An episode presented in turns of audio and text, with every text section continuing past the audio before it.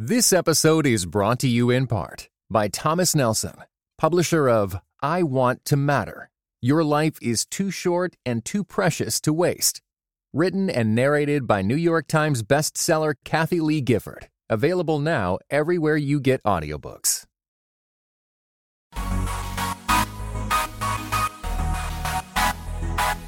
Dynamic voices for a diverse church. This is Pass the Mic. Greetings and God bless. Welcome to another episode of Pass the Mic Dynamic Voices for a Diverse Church, powered by The Witness, a black Christian collective. I'm your host, Tyler Burns. You can follow me on Twitter and Instagram at Burns Clan. Follow at your own risk. And joining me, as always, is the founder of The Witness, very extensive bio, the man, the myth, the legend, the two time best selling author, Mr. Blue Check Verified himself, Dr. Jemar Tisby with the Kente cloth. What's going on, brother? You see how you adapted that intro? Very extensive bio. Yeah. What, hey man, I'm adding. I keep. Man. I got to keep adding to it. I got to keep tweaking it. by the time, by the time we get to like year ten or fifteen, it's gonna be like gonna be uh, half the episode. It's gonna be half the episode. yeah, yeah. That's what I feel like I need to do. and and it's true because I feel like I need to do this because you have such an accomplished, successful life. Like if you think about what you've done and and you what you see the crazy, the wild eyes. I but it's right true now. though, right? if you think about it, if you think about best-selling author, if you think about founding an organization like The Witness, MDiv, doctorate, I mean, you are. When I think of successful people around me, that I'm like, yo, I kind of want to be like this person. You are at the top of that list, right? Aim higher. Don't be cry. Don't be crying. Don't. I see that little tear slipping down right. the corner of your eye. You getting emotional, like man, I didn't even know you thought of me like that, man. and so it's really interesting because it seems like there is a just a mass of people who are doing so well right now. Mm. And you're doing well too. And it's different for me than it is for you. But I'm just curious, how do you take that? Like, how do you feel? It seems like everybody's winning right now or everyone's only sharing their wins. right? right. It's like two different things, right? Everybody's winning, everybody's the only sharing their wins. Image, yeah. Like how do you how do you handle that? How do you deal with that? I mean, it's probably like everybody else in the sense of you see all the ins and outs of your life and everything that's not going well or everything that's still beyond your reach and you're still striving for. So that's how I feel. You know, I'm very proud of what I've been able to achieve and accomplish at a relatively early stage in my professional career, so to speak. But, you know, it's really interesting that I don't know. I, I, I imagine other folks still wrestle too with a feeling of, of wanting more and hmm. not having what you, what you really desired yet. You know, and this is, this is really interesting because I, what I'm getting ready to ask you, I don't want it to come across a certain way, but this is what people have have said to me, and I've been like, "What?" But but essentially, this is what I'm trying to ask you. Do you ever look around and and get competitive?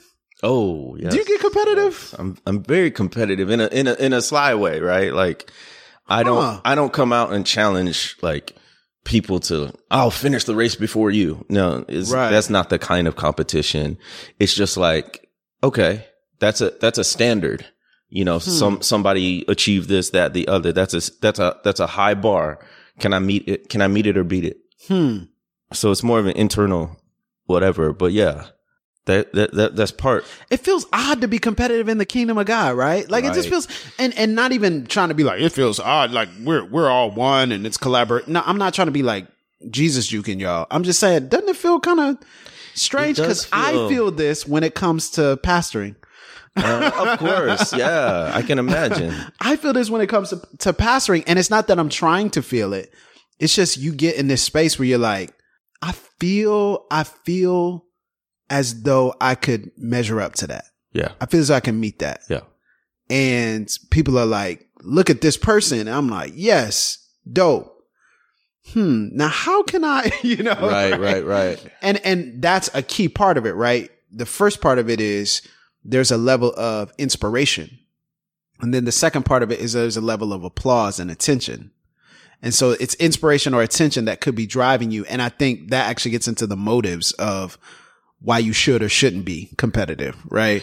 And so I, it feels weird to say that as passes, but passes don't really talk openly about that. no. But pastors are some competitive, narcissistic human Yes, beings. yes, Unfortunately, yes. Uh, I'm sorry. Is that being too honest? Because they're, human beings. Because they're human beings. we are know? we are human beings, and it is a problem. and Christians And are competitive. And Oh, yes. yeah. So uh, as an author, as a writer, right? Like I'm looking at you know book sales, or Right. they got that interview, or they got you know published in this out, outlet, all that Organizations. Yeah, and then you have social media, which like increases. It just increases your knowledge. Like there are some times when I have to sort of self regulate and get off social media, not Mm-hmm. really because of what a lot of people are talking about, like the toxicity of it, the, the trolling of it or whatever.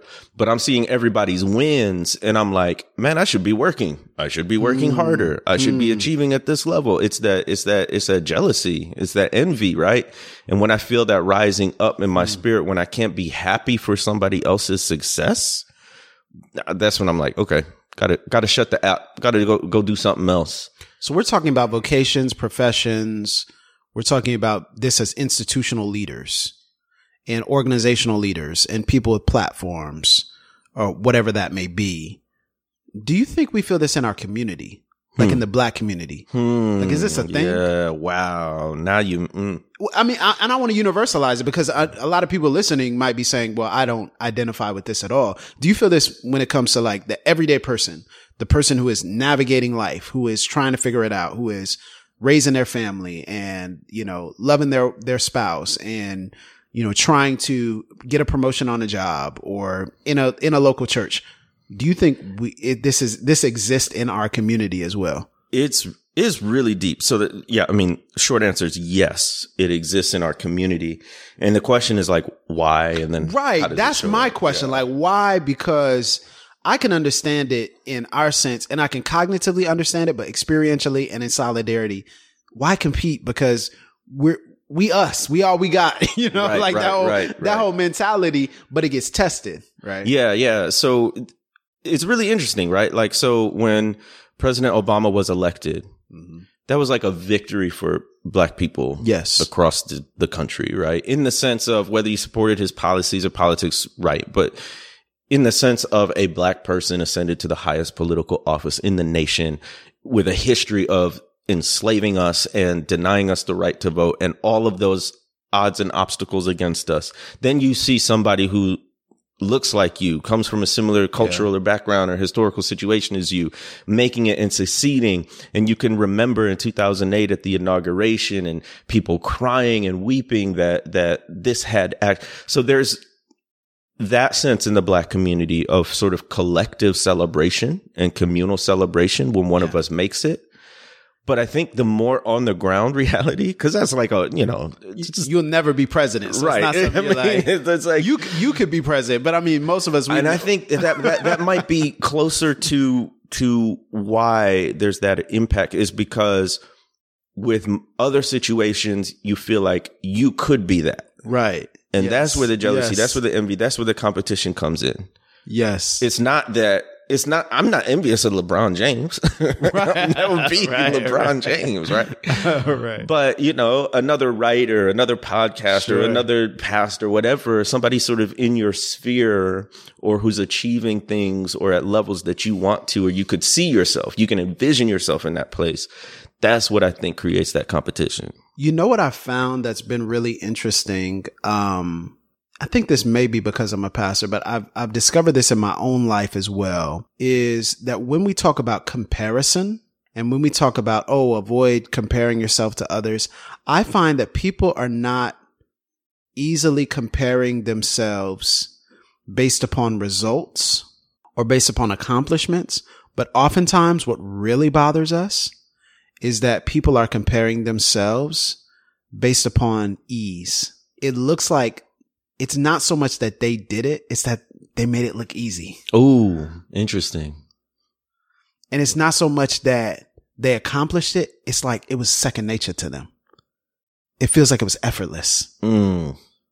And I feel like there is such a sense of, of competition and comparison because we struggle so hard we to get so little. Yes. That's that saying, you know, work twice as hard for half as much. And then when someone wins and they make it look, e- even if it's not, even if you know it's not, they make it look so smooth. And you're like, dang, really? And you want what, what has maybe taken them years to yeah, achieve. And, you want it now. And it's not even that you're mad at them. Right. It's that you're like, I want ease. Mm. I want the pressure to be released. And so I don't necessarily have to be as accomplished as this person, but this person seems happy. They figured it out. They figured it yeah. out. That's it. Yeah. And I find that that on the ground, that's what people really struggle with. Families and parents don't struggle with the fact that someone else's kids necessarily have more. Here's where the comparison comes in. Their family looks so happy. Hmm. Like they just look like their kids just, and you know it's not real, but when you see it, it does something to you. Mm-hmm. Oh, their rhythm looks so organized. Like, oh, they were able to take a trip and they documented it.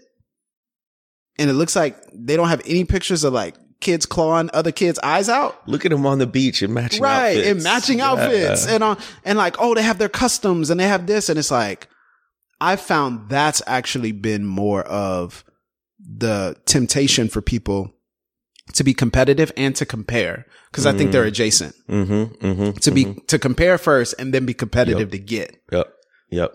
And there's the sense in which you want it to be easy for yourself, but there's also the sense in which even if you know it's hard for them and you know it's hard for you, you're like, I worked just as hard, but I didn't get what they got.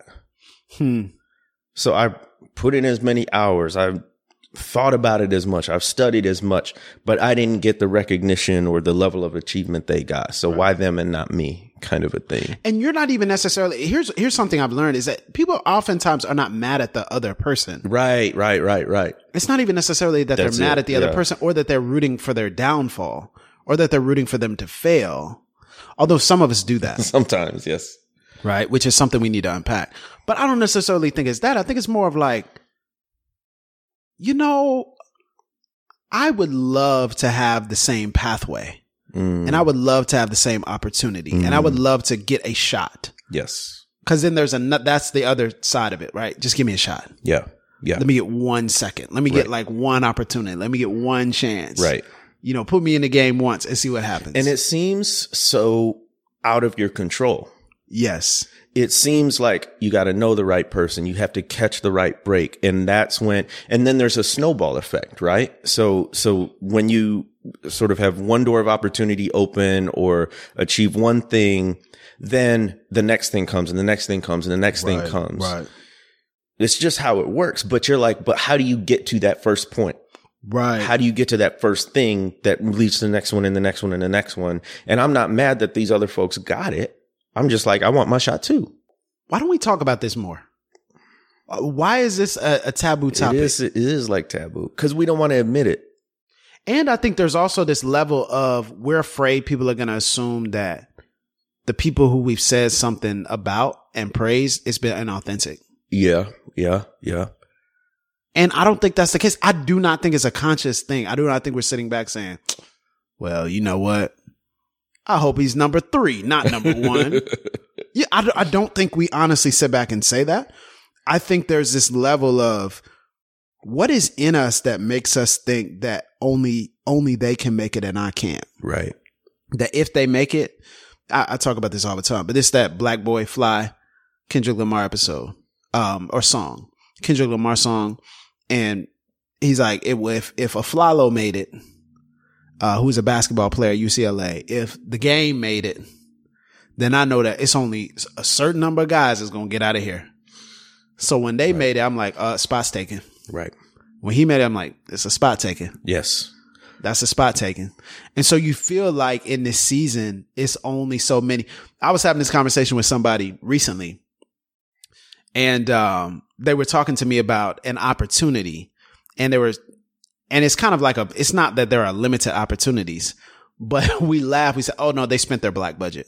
Uh, it, exactly. They're like, ah, they spent exactly. their black budget. Like it's, it's over. So that's the distinct thing in particular about being black and looking at yes, this. yes. It's like there's a set number of Negroes they gonna put on a platform. They gonna put on the spotlight, and once that's they meet that quota, it It's ain't no more spots left. You're gonna have to wait like till two somebody dies or gets canceled or whatever. You know, you gotta wait for your turn, right? And so that leads to, I do think. In the black community, this sort of sharp elbowed, unhealthy, Mm. like I'm competing for this spot. And it's really a function of white supremacy because we're like waiting for these predominantly white institutions or white controlled institutions or gatekeepers to recognize us, to, to elevate us in a, like we need that from Un- them. Unpack that. That's really deep. So- Unpack why that's that's a function of white supremacy.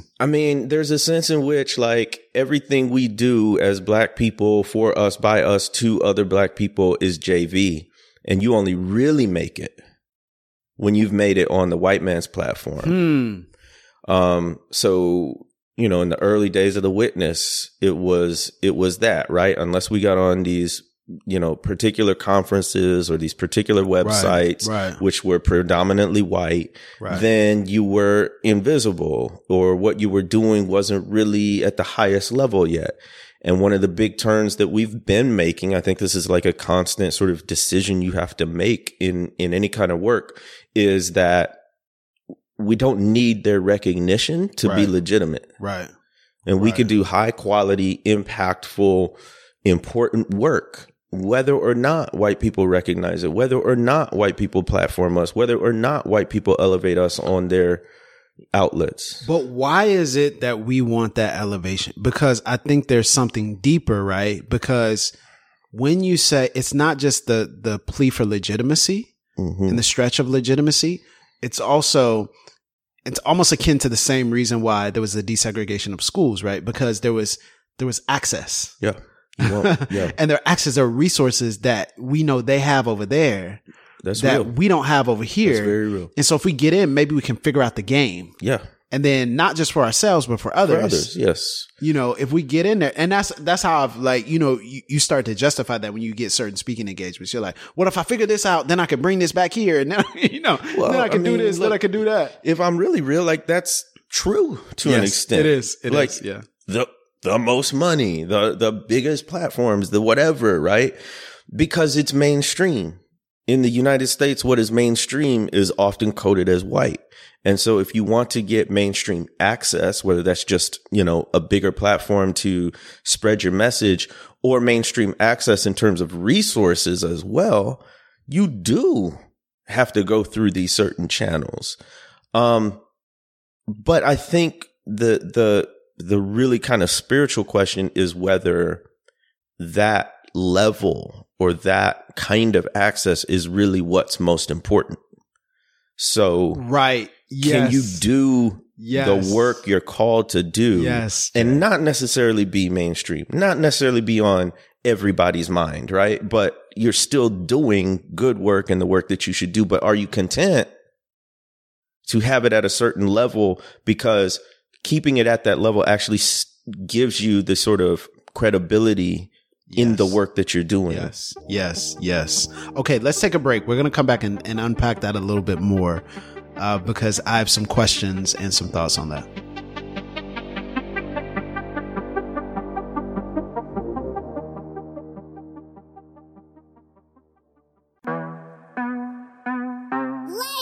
Hey, Tyler, you know what's wild? October 2021 marks the 10 year anniversary of The Witness, a decade of this ministry, bro. 10 years, a decade of blogs and podcasts and events.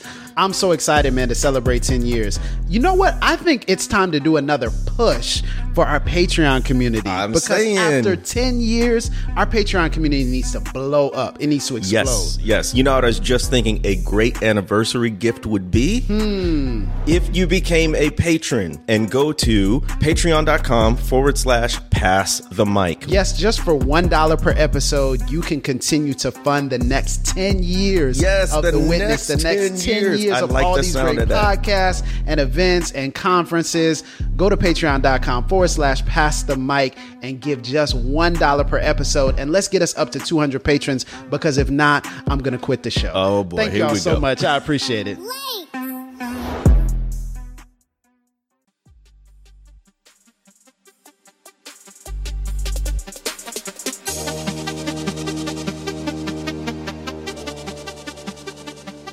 So, Jemar, I feel like at the end of the last segment, what you did is you really challenged the matrix, right? Like you revealed the matrix. Like you, you challenged this idea. You were, you were asking the question. Yes, it may be true that if we go over there and we do this, and if we beat someone out, we might have more opportunities. Or if we um, get this spot instead of someone else, we might have this. Or we get this spot along with someone else, we might have that.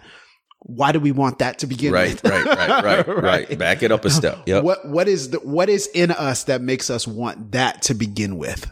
And I think that that is something we have to ask ourselves. Okay, on the ground, this family has it all together. This family has a great rhythm. Or this church has something that I really love and enjoy seeing. Or this professional is using the tool and he's getting rec. Well, why do I want that? Why is that appealing to me? And why, what, what about them makes, makes me say, I need that or I Mhm. desire that or Mhm. that's something that I should have. I think we should make a distinction, right? Like a healthy family is something everybody should want, right? There right. are there, oh, 100%. there are things out there that are good and virtuous that when we see it, it's attractive and it's designed to be that, right? Like, like according to scripture, the, the, the church should be a community that is attractive to people. I want to be loved like that. I want to be known like that. I want to have a community I can trust like that. So, um, I think there are good and virtuous things that are designed by their very nature to be beautiful and therefore attractive in that sense. But I think what we're talking about more so is Being attracted to the image of it. to images, Right, yeah, and yes. and to particular sort of a lot of times it's material, you know, whether it's a house or money or a job, whatever. That kind of thing is where we need to question the matrix because that's that's Mm. tho- those are those are very worldly values that we elevate to the top of the thing, right?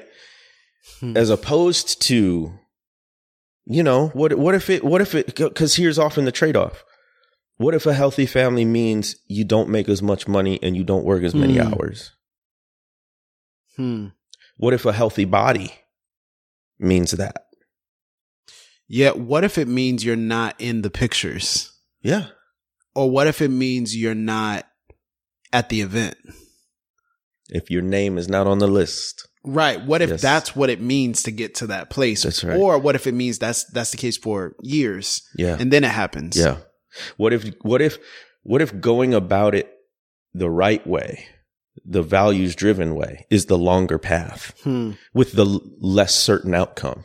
Hmm. Because there are formulas in certain areas where you check this box, check that box, pull this lever, and it leads to different kinds of success, exposure, resources. But it's not necessarily the thing that that you you can do with integrity. Hmm. So these are the tough, tough choices. Th- That's Right. a really, really good question. These are really, I mean, you can grow your really church through different things, Yes, you right? can. There are different tactics, if you want to call it that, but it may not actually be leading to spiritual maturity. Right. Right. I get a lot of people in the seats, Yeah. but what did I do to get them in the seats? And if what I did can't be sustained, and if it's unwise to begin Right. with, what good is getting them in the seats? Yeah. Exactly. So I, I, I actually have to take this to, to scripture. Oh, All come right. on. Take it to the scripts. The basics. You know what? We, I don't even know, but I just feel like we give short shrift to one of the most straightforward things, maybe because it's familiarity, but the 10 commandments, y'all. Mm. The Ten Commandments are a rich source Wow. of moral and ethical guidance way back. So, so we're talking about competition. We're talking about jealousy. And, and so in, in the Bible, another term that we'll use for it is covet. So, um, one of the commandments, you shall not covet your neighbor's house. You shall not covet your neighbor's wife his, or his male servant or his female servant or his ox or his donkey or anything that is your neighbor. Now I'm about to make Tyler mad. because now I'm going to go what? to the Westminster Confession. Oh, See, here you go. In the catechism, rather. So, so it says, um, what are the duties required in the 10th commandment? So they list the commandments and then they unpack what that actually means in practice. And I find it so helpful sometimes. It says the duties required in the 10th commandment are such a full contentment with our own condition and such a charitable frame of the whole soul toward our neighbor as that all our inward motions and affections touching them tend unto and further all that good which hmm. is his. What are the sins forbidden in the Ten Commandments? Tenth commandment. The sins forbidden in the Tenth Commandment are discontentment with our own state yes. envying and grieving at the good of our neighbor, together with all inordinate motions and affections of anything that is his. Yes. Yes. Those phrases. That's powerful. Yeah, yeah. So, so At the good. At the good of the full neighbor. contentment with our own Yes. condition. Um, anything that tends toward the good, which is rightfully our neighbors. You know, I think people need to hear this because I think sometimes we we miss this and those of us who do have platforms, small as they may be or whatever, we just don't tell you. I had I spoke at Q Ideas earlier this year. And speaking at Q Ideas, it was a very nice, attractive video. Um, it was very professionally well done in terms of the video. Um, and so it made people think, oh man, you, made it. Mm. And I had people say that, yeah, we, and you know, Pensacola, it's like the, this, if you, if you show up in a place like that, or if you show up in any place where it's like, you know, I spoke at Howard a few months ago, you, know, you show up there, like, you made it, we made it. Yeah. You know, that's like Pensacola's like whole mentality, right? Um, let me tell you, it was not as glamorous behind the scenes as, Imagine that. you know, What happened? well, no, it wasn't so much that. It was, it was, it was almost as if, um, and it was nothing negative per se, but it was, it was more like you did it and then it's done. And it's not like, oh, wow. Right. It's not what you think it is once you're done That's with it. right. That's right. That's right. And it's not what you think it is in terms of access. So after that, I posted it and people have said positive things about it. And, um, one of my friends, he said, how many speaking engagements did you get from that? And I said, um, and which is a reality because, you know, it's, we, we need to eat. And so he's like, bro, how many speaking engagements? You got, you probably got a lot of speaking engagements for that. I said, no, I didn't. Hmm. And it was kind of like a moment where I sat back. I was like, oh yeah, I actually didn't. Mm-hmm. And I don't know if it's like because of the content that I had, but here's the thing. I told him, I said, I didn't want it. But now that you mention it, Why didn't that happen? Yeah, well, well, you know what? happened? I thought it was okay. Yeah, yeah, You know? exactly, exactly. And it was something I'm being very honest because I think people need to hear this is number one, it's not what you think it is. And then number two, it's actually not, it doesn't always lead to what you think it leads to. No, doesn't. And then it doesn't always change your life like how you think it changes your life. Right, right. And I've had uh, numerous connections and all kinds of things. People are like, oh my goodness, this. And once they find out, it I'm it, it makes me laugh because they think I'm different. Mm-hmm. And I'm saying behind the scenes, it's not what you think it is. Mm-hmm. So I think it's good for people to have the myth dispelled Yes, and destroyed. Yes. So, and and and a lot of times that comes through that experience, right? Like you you hustle, you strive, you work hard Yes. to get to this point, whatever that thing is, right? And then you get there, and it's not so much disappointing as it's just not everything you thought it would be, which is its own form of disappointment. But the thing is still good. It's still you're glad you got there.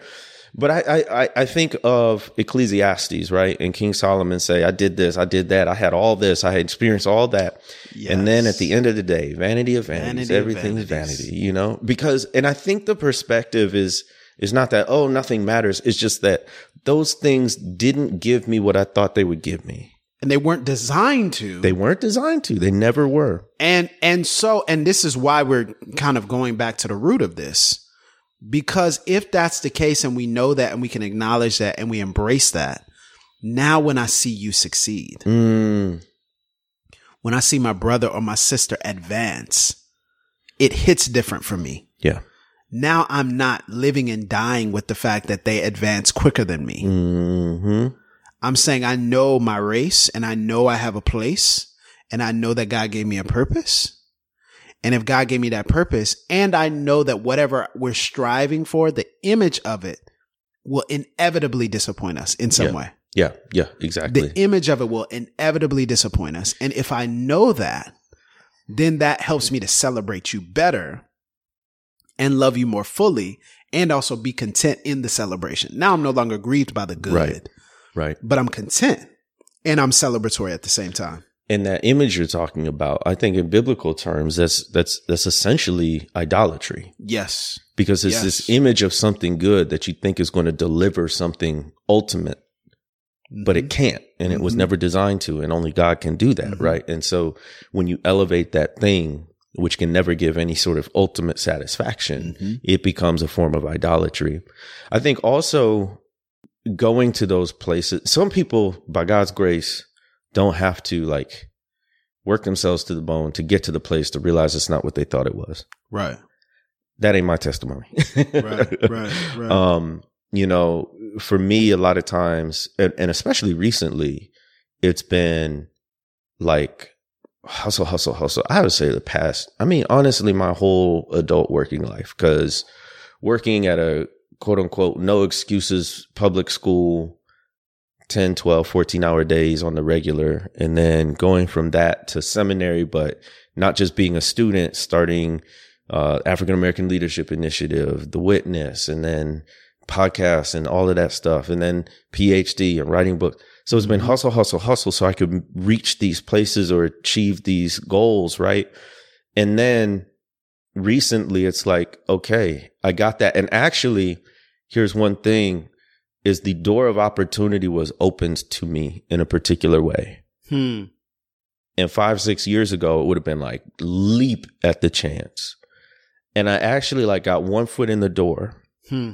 and it was like, you know what? Everything that I think this opportunity will bring me, it will bring me, but at what cost?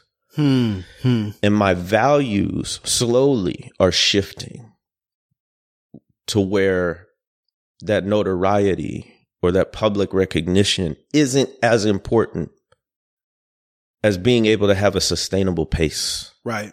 isn't as important as being able to spend time with my wife and my child Hmm. isn't as important as being able to call up family members and friends right Right. And that stuff sometimes just comes with age you know Right. and maturity but i think that's a that's like a the upside down kingdom Hmm.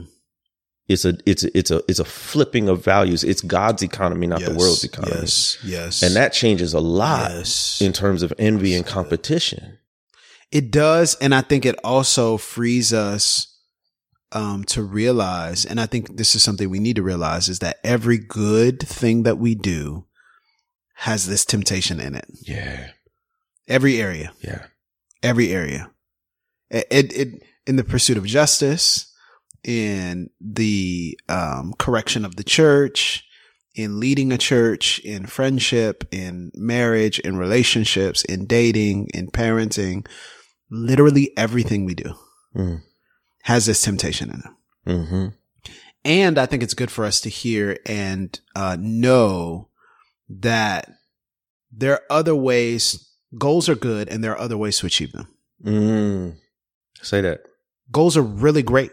I think we should have them. I think we should have measurable, you know, measurable um, results of how we're doing. But there's dozens of ways to get to the place we think. Yeah. And, and here's what I found. What I found is, um, I, I'll give you. well, I won't give you the full insider, but here's what I found. What I thought was gonna be, oh, this is, this is it, disappointed me Mm. or I was just like, oh, it wasn't really what I thought. But then that led to something else, Yeah. right? Yep, yep. That led to something else that was smaller but fulfilling, Yeah. Yeah. and I felt like God met me there. right. Right. And I said, oh, so it, it wasn't the big stage; yeah. it was it was the private moment, Right. and the private moment with the smaller crowd was actually more life giving, rewarding, and marked me better than the bigger Mm. stage. Mm. But the bigger stage got me there. Interesting. That yes, yeah, right? Like it, So- it, it get the little, and so I'll, I'll tell you what it is. So it was, um, there was an opportunity based upon the Q event, and this is after my friend asked me this. There was an opportunity to speak at Howard, Hmm. and the reason is because of a relationship and a connection and a friendship that I had with someone who works there, and who's been on the show, and um, and I sent him this to get his feedback. So I sent him the video to get his feedback because I was like, Hey, I just want to, you know, we were having a conversation. He's like, yeah, send me some of your speaking clips. Like I haven't seen you in a while. So send it. He's like, you know what? You need to speak at this event. That's cool. Yeah. Right. And it was just like, oh, I wouldn't have had the opportunity if I didn't step Yep. up. So the Yep. stage wasn't the thing, but it was what was behind the stage. Mm-hmm. Mm-hmm. Mm-hmm. And so was the was the Howard event like something that was oh it was all over the, the news and everything? Was it was it all over social? No, it was private. Right. Like it was registration. Yeah. But it was one of the most beautiful events Mm. that I've ever been a part of. Mm. The Spirit of God was there. Even on Zoom. It was unreal. Mm. It was absolutely unbelievable. Yeah. Uh, It marked me. And and so now getting to particip- to participate in that based upon that, it was like, well, I didn't get all the I didn't hop on the evangelical circuit, which I wouldn't have wanted to do anyway. But I didn't hop on some speaking circuit. Right. Right. God said, go, go and sit amongst your people. I'll facilitate and use this one opportunity to get you in the door with your people so that you can share with them and you can have communion with them. And now going from majority white house to majority black audience, right? Now I'm among my people and it gave me that opportunity. And so no, is it, you know, people are, people are making tons of money out here. Yeah. It's not me. Yeah. That ain't my tor- that ain't my story, that ain't my testimony. Okay, that's fine. But that right there is gonna mark and change the way that I minister for years to come. Yeah. Yeah. Yeah. And so there's a bunch of ways to get there, wherever there may be. right. Right. You just you just don't know. And I mean, that's the beautiful thing about the way God works is that nothing is wasted. Hmm. Big or small, whatever we do, nothing is wasted. Um, you've been talking about Howard a lot, and I think I actually think HBCUs are kind of the perfect illustration of this whole principle that we're talking about because HBCUs, not a one of them is considered an Ivy League. Mm. HBCUs universally are less well funded than historically white colleges and universities, especially the most well known and highly ranked ones, right? Right. But if you talk to so many people who have gone to an HBCU, Oh yeah. absolutely rave about it because it wasn't about the US News and World Report rankings. It wasn't about Right, the right. size of the endowment. Right. It was about the fellowship, the camaraderie, the affirmation, the cultural education, Yes. the the the the feeling of being in this group with a history, right? Yes. And I often look back and I'm like, wow, I wonder where I'd be and what kind of person I would be had I gone to an HBCU Right. Instead of a university that had less than 5% black Americans. right. right? Right. Right. So, I mean, you know, you can have good experiences wherever you can go. You can have bad experiences at an HBCU, right? But it's, it's one of those and things. you can still be competitive there too. Oh, ma- uh, yeah, but that's the thing, Yes. right? You're seen as, and and so I wrote about this in in uh, How to Fight Racism, right? Like mm-hmm. this, how black athletes in particular could totally flip the script, and this isn't my idea. Others have talked about this, but could totally flip the script if they took their talents to HBCUs Right. instead of so often the most elite, whether athletes or scholars, choose the predominantly white, historically white university or college because of the resources, because of the platform, because of the stage, because of the weight room, because of the lab, whatever it might be. Right. Um, and it's this cycle Mm-hmm. where if the the folks who have so much potential from our community continue to go to these predominantly white institutions, they continue to elevate the platform of those institutions. Yes. which then Yes. makes means the HBCUs, the predominantly black, don't have the resources, not the talent, don't have the resources, or are excluded from the same opportunities. Right? Right. And I, I mean, hey, let's let's get even more applicable. Hey, if you're a black pastor, Hmm. Okay. I know you might make more money at the white church or the multi-ethnic church, but perhaps you could say no to that and go and do the hard work at the church you grew up in or a black church or a black led church. And you might have to take a step back on social media and your followers may not understand why you're going from a big church to a small church. But there might, you might benefit that space way more than you think and know because, and that space might benefit you way more than you think and know Mm-hmm. mm because you're, it's the same principle. You see what I'm saying? yes. Yes. Yes. Absolutely. And, and so, and so it's like, don't think of it in that same way because you're trying to get to the top. There, hey, there is no top. And so I talked earlier about like value shifting and that leads to different choices and you're not as eager or anxious to reach whatever. In particular, some of the values that I think for me are shifting because it's an ongoing process is going where you're celebrated, not tolerated. Absolutely. For which we often talk about on the on the podcast. And let me just say something here because people have, have, have pushed back on this statement. Let me just say this. Being celebrated doesn't mean you're not challenged. It means your, your dignity and your, your humanity is affirmed on a base level. Right. So that you do not have to prove that you are a person. Right. And so that you can actually be fully engaged with your full dignity and your full embodied self. That's what it means to not be tolerated and instead be celebrated. That doesn't mean, oh, you don't go to any places and there's no challenge and you just want to be applauded and affirmed. No, that's not what that means. I don't even think that's possible, but that's it's not possible.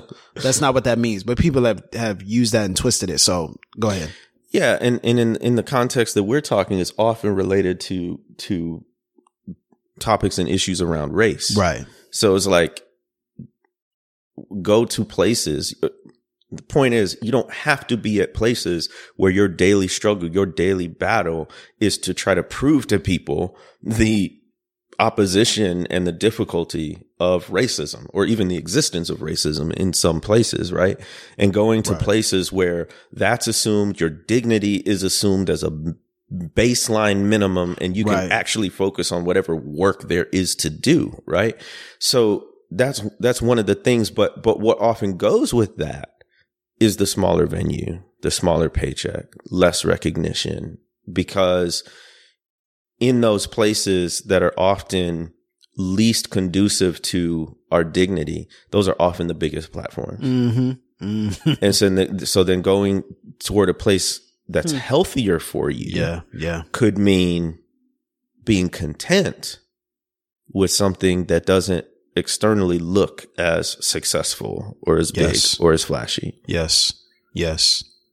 And I think, you know, it just, we have to challenge the entire frame of the conversation, which is, I know you feel like this person or these people have had more opportunities than you. And maybe they've gotten there quicker according to time and chronological standards, but it's all an illusion.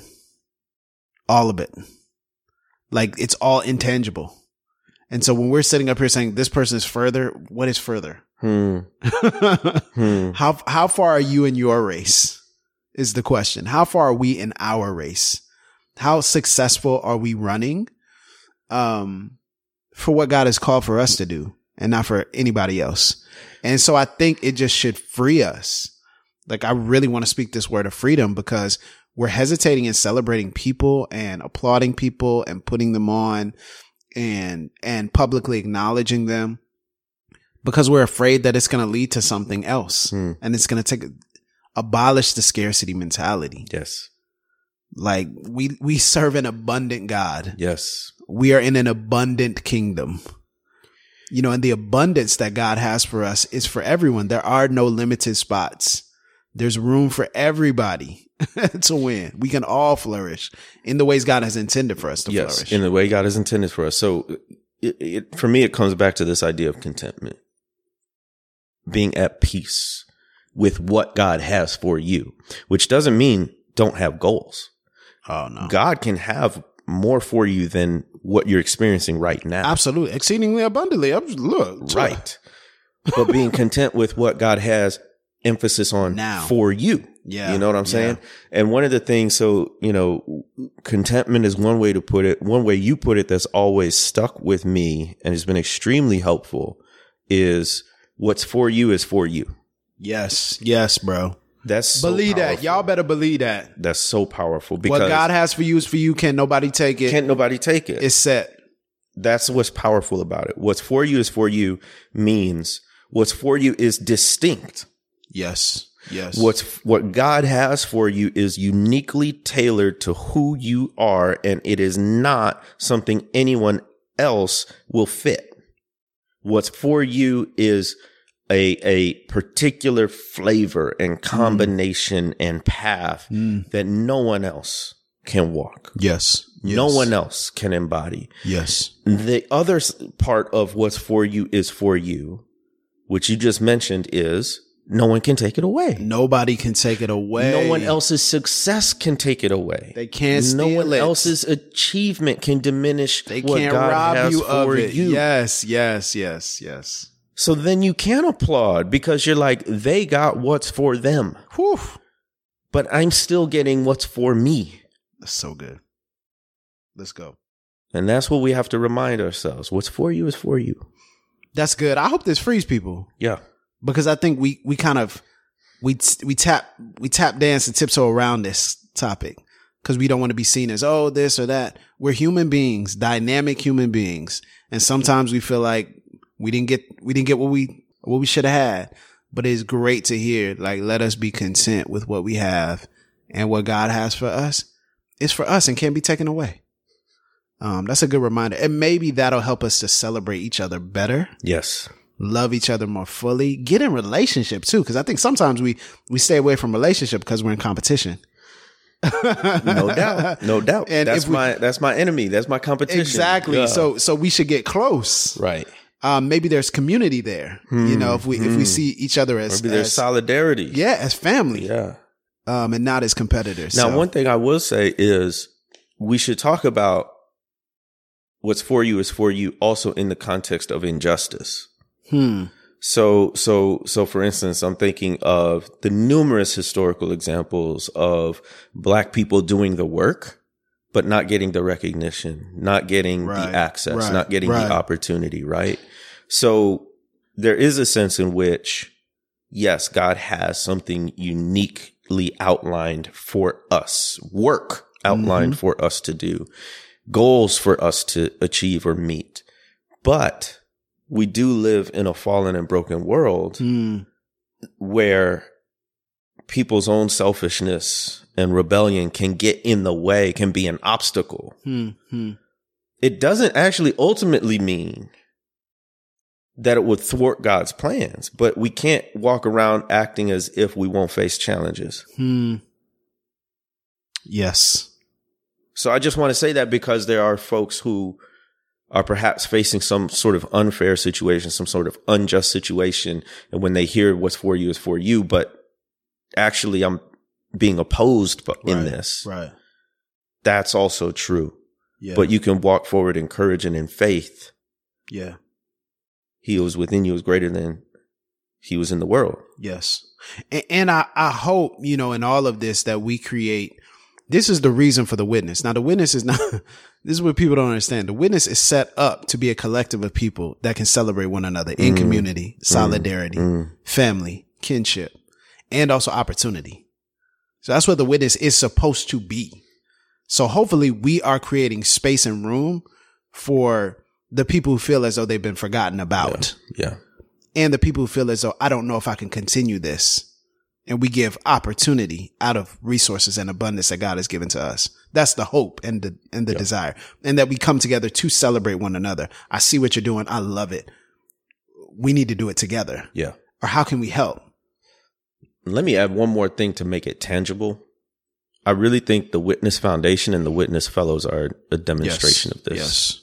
Yes. So the foundation was created because so often the work of black Christian leaders is not sufficiently resourced. not sufficiently funded, not sufficiently recognized. And we could go to the large grant making institutions, which are historically white and try to sort of access mm-hmm. what they have. Um, but it wasn't really designed or built for us or our work or anything like that. So we, we built our own table and literally yes. raised our own funds. So yes. if folks are thinking about, well, how can I celebrate others? How can I support others? How can I have the spirit of contentment that will actually free me up to be in community and solidarity and the support of others? Go to the witnessfoundation.org. Go and support these fellows and the next cohort of fellows. Yes. Spread the word, tweet about it, blog about it, email about it. Let folks know that there's a generation of black Christian leaders who haven't gotten the recognition they deserved up till now, but we're trying to do something about that and you can be part of it too. That's good, bro. That's good. Celebrate one another. We we are not in competition. We are complementary.